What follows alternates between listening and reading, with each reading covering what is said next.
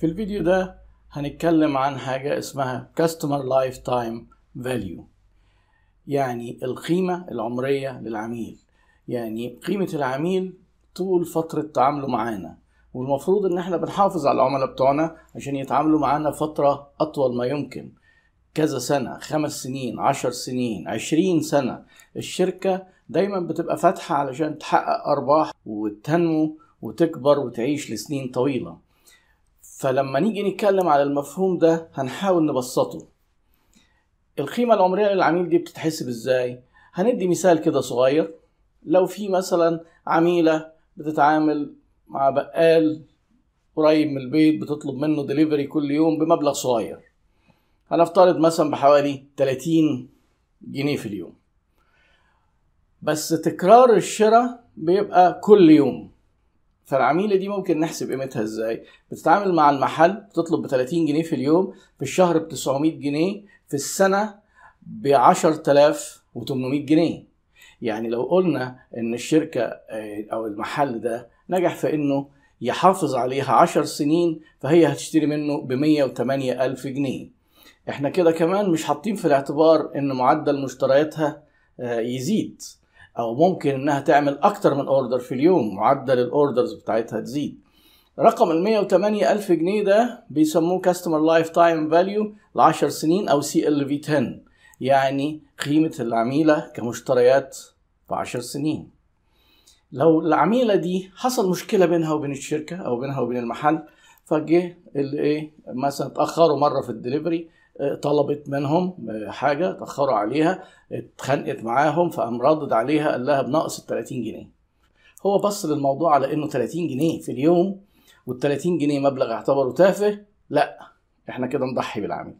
العميلة ماهيش قيمتها هي ال30 في اليوم، احنا حتى بنتكلم على الارقام بعيد عن ان احنا يبقى في اخلاقيات في التعامل مع العملاء.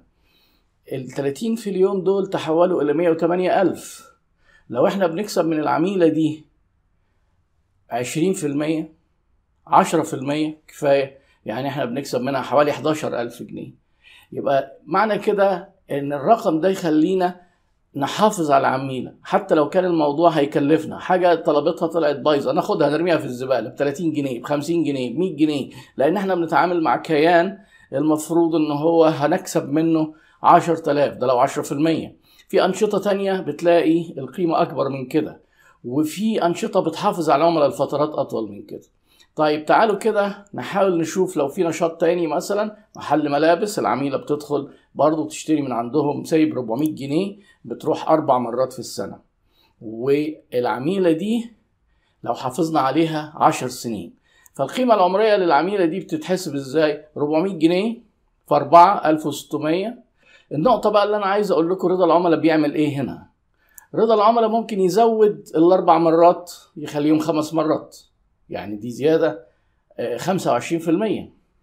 ممكن يزود الربعمية يخليهم خمسمية، دي برضو زيادة خمسة وعشرين في المية. لما تيجي تضرب بقى خمسمية في خمس مرات بقت ألفين وخمسمية جنيه في عشر سنين. لو احنا عندنا مية عميل او مية عميلة في الشركة، تخيل ان احنا كمان قدرنا نحافظ على المية دول كويس ونخليهم مية وعشرة، نخليهم مية وعشرين.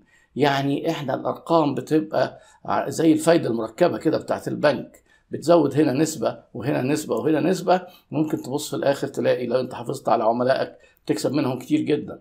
العملاء دول لما تيجي تفكر انك انت تخسرهم لازم تراجع الارقام، لما تيجي تفكر ان انت تحولهم الى عملاء غاضبين لازم تراجع الارقام.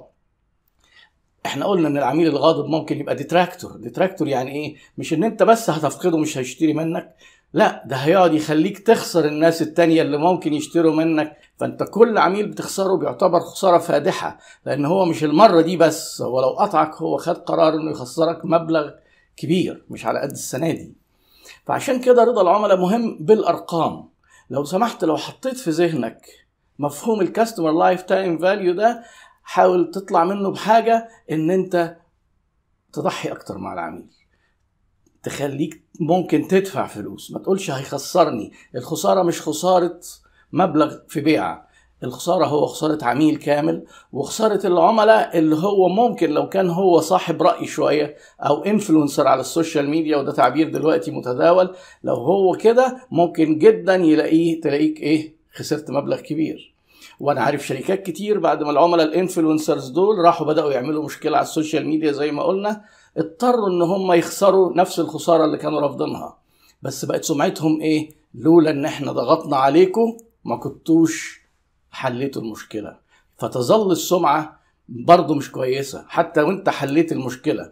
عشان كده في قاعدة برضو في رضا العملاء، حاول تحل المشكلة بسرعة، حاول تتعامل مع شكوى العميل بجدية، وشكوى العملاء والتعامل معاها دي لوحدها محتاجة فيديو تاني عشان نعرف ايه المشاكل الكتير اللي بتحصل في شكاوي العملاء، وهل العملاء بيشتكوا كتير ولا قليل، وامتى العملاء بيشتكوا، ونقول لهم ايه، وايه الجمل الغلط اللي احنا بنقولها للعميل الغاضب لما يجي يشتكي. وده هيكون موضوع الفيديو الجاي ان شاء الله، وشكرا ليكم.